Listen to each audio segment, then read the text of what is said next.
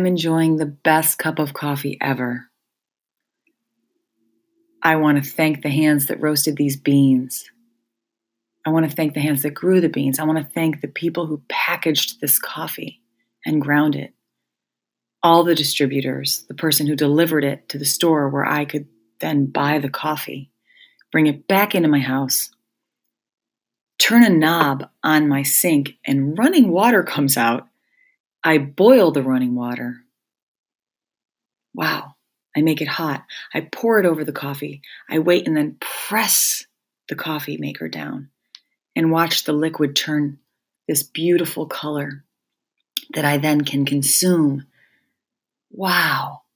This alchemy in my kitchen every day just because I have coffee and I have running water. This is Shaky Radio, a radio station by and for people with Parkinson's. I'm Heather Kennedy. This is your morning missive. And these simple luxuries we take for granted, not everyone has running water. I have a key that I can turn in my car and move down the street because I can I can drive anywhere I want. What? That's cool. I can go anywhere. I don't have to walk. Sometimes I can't walk. Sometimes I can't drive. Not everyone can drive. What a luxury. However, I can't count on my body to work. Sometimes I'll will my hand to do something and my hand won't do it.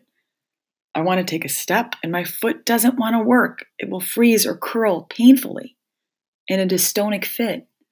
I feel betrayed by my body. Many of us with Parkinson's are frustrated and angry and depressed, despondent, apathetic, anxious because our bodies don't work. It's not just chemical, although we have this chemical storm, because between our medications and the basic symptoms of Parkinson's, we're in a world of hurt. What do you do with all that pain, that chronic pain, that frustration of not being able to move? And when you do move sometimes, I know it's painful. I listen carefully to what everyone in our community is saying. People are in tremendous pain, agony. They feel depressed, they feel abandoned by their healthier counterparts. Many have lost relationships, marriages. And although these things take two, there is a lot of persecution at work. Many people are afraid to even tell anyone they have Parkinson's because it's a motor symptom disorder, and they're afraid that they'll be persecuted at work or lose their job They'll be humiliated, judged, treated differently. People will say, Oh, poor you, sympathetically, instead of just having compassion that everyone suffers and that it's okay. You can work with Parkinson's. A lot of us take many pills a day just to be able to function at a basic level. And just to get to that basic level is exhausting. Every step requires a lot more energy than it used to. These things that we took for granted. It's not just like turning on the faucet. My faucet works better than my body many days.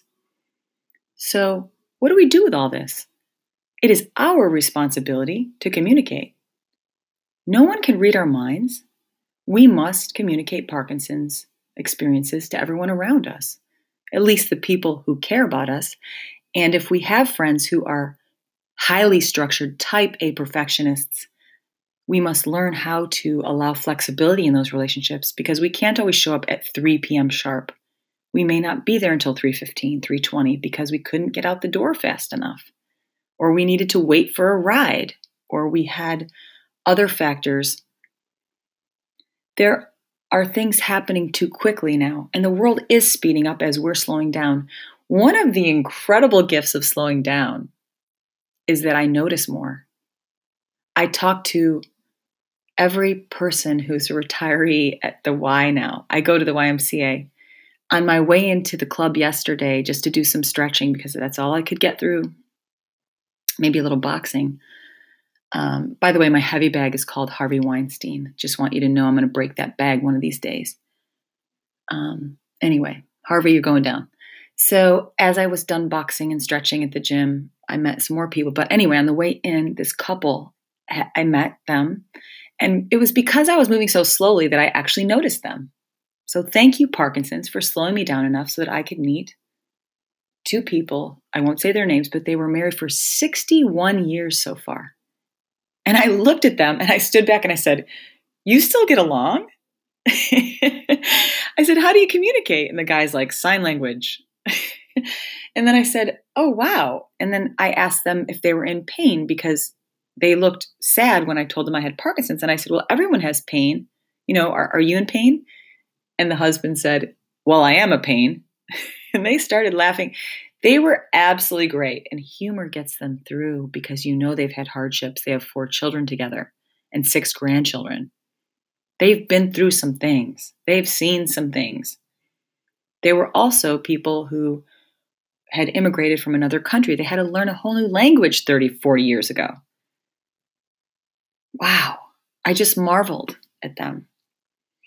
And on the way out of the club, the YMCA, very fancy, I found another person that I hadn't seen for a while. And boy, did he look worse for wear. He was kind of limping and I barely recognized him. And I said, Oh, what happened? Are you okay? You know, your foot. Oh, no. And he had had a stroke. He was recovering in the stroke program there. And this was a guy that was just strapping, just boom, you know, had so much power before. And he said, This has been a humbling experience. I can barely dress myself.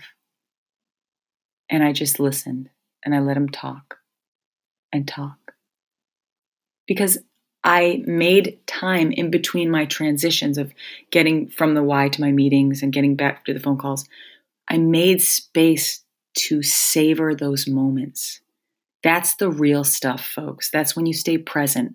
You're not thinking about what you need to do next or how important it is that you get to this next thing. If you can, make those luxurious spaces, schedule them in if you need to, to just pause and look around, gather your feet. If you have Parkinson's, you know that cluttering happens not only with speech, but with your walking too. You can kind of stumble. Take a few minutes in between everything. Look down at your feet, touch the ground, look around you, make eye contact with people. Tell people when they look nice or look at them and say, How are you today? Hey, what's up? Are we having fun yet? Make that banter. It is helpful to connect, even with strangers.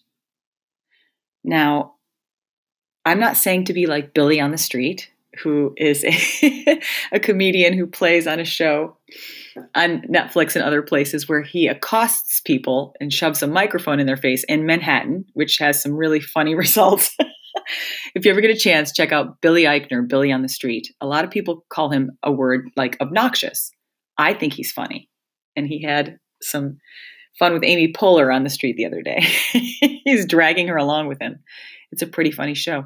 So I'm not saying to do that, but there's a way you can be friendly and feel it out. You know, know your audience or, or know know who you're around. Feel out their energy. If you say hello to someone and they say they don't say hello back, maybe they didn't hear you, or maybe they don't want to talk. Maybe they're they're in the middle of something, or they're listening to something in their ear that you just can't see. You have to let that stuff go. You can't be attached to anyone's response to your basic greeting of hello or whatever. Just like you can't be attached to any response from someone whom you apologize to. If you want to make amends to someone in the right way, you acknowledge their pain. You say, You are suffering. I might have caused some of your suffering. I think I did. I'm so sorry. I caused you suffering. Acknowledge their suffering. And then if they say, Screw you, be like, Okay. I just want to tell you that, you know, I'm sorry. You can't be attached to an outcome. You can't say, well, I can't believe they didn't forgive me. And now I'm mad at them because they didn't forgive me. So I'm mad at them from this other thing. And then I did this other thing. And now I'm mad at them. They didn't forgive me. No, no, no, no, no. Back it up. You got, you can't even ask for forgiveness until you're fully through it yourself anyway. You have to be ready and prepared for anything. And how they respond to you is not your business, just like how you responded to them is not theirs. You can only clean up your side of the street. That's right, folks. You are responsible. I've spent a lot of time vilifying exes when things didn't go right. And regardless of whether I think they deserved whatever harsh criticism I was giving, regardless of whether I might call someone else a name that I also am, it doesn't matter. I can only work on myself. It's very easy to project and um, deny our own issues by you know projecting on others well they did this so i'm going to do this in response. Same thing with parkinson's. Oh i was in pain or my medication was off. We have all these excuses. Let's go back to responsibility personal responsibility. And if we do hurt someone snapping because we are in pain we can go back and say hey i'm really sorry. I didn't handle that right. I i, I know that i you know I caused you trouble and, and I, I hurt you. You're hurt. Please forgive me. Just move on. We are only human. We can do the best we can and no more. Some of us are, are you know, existing on emptiness. We don't even sleep. We can't even get proper nutrition. How are we, if I can't process nutrients, how am I supposed to function? This brain thing we know so little about in our world. We're all learning together. So, the idea today is to listen more. I invite you to be in awe about something you normally take for granted, like your car starting or the running water. Not everybody has that. What a gift. How about the sunlight coming through a window?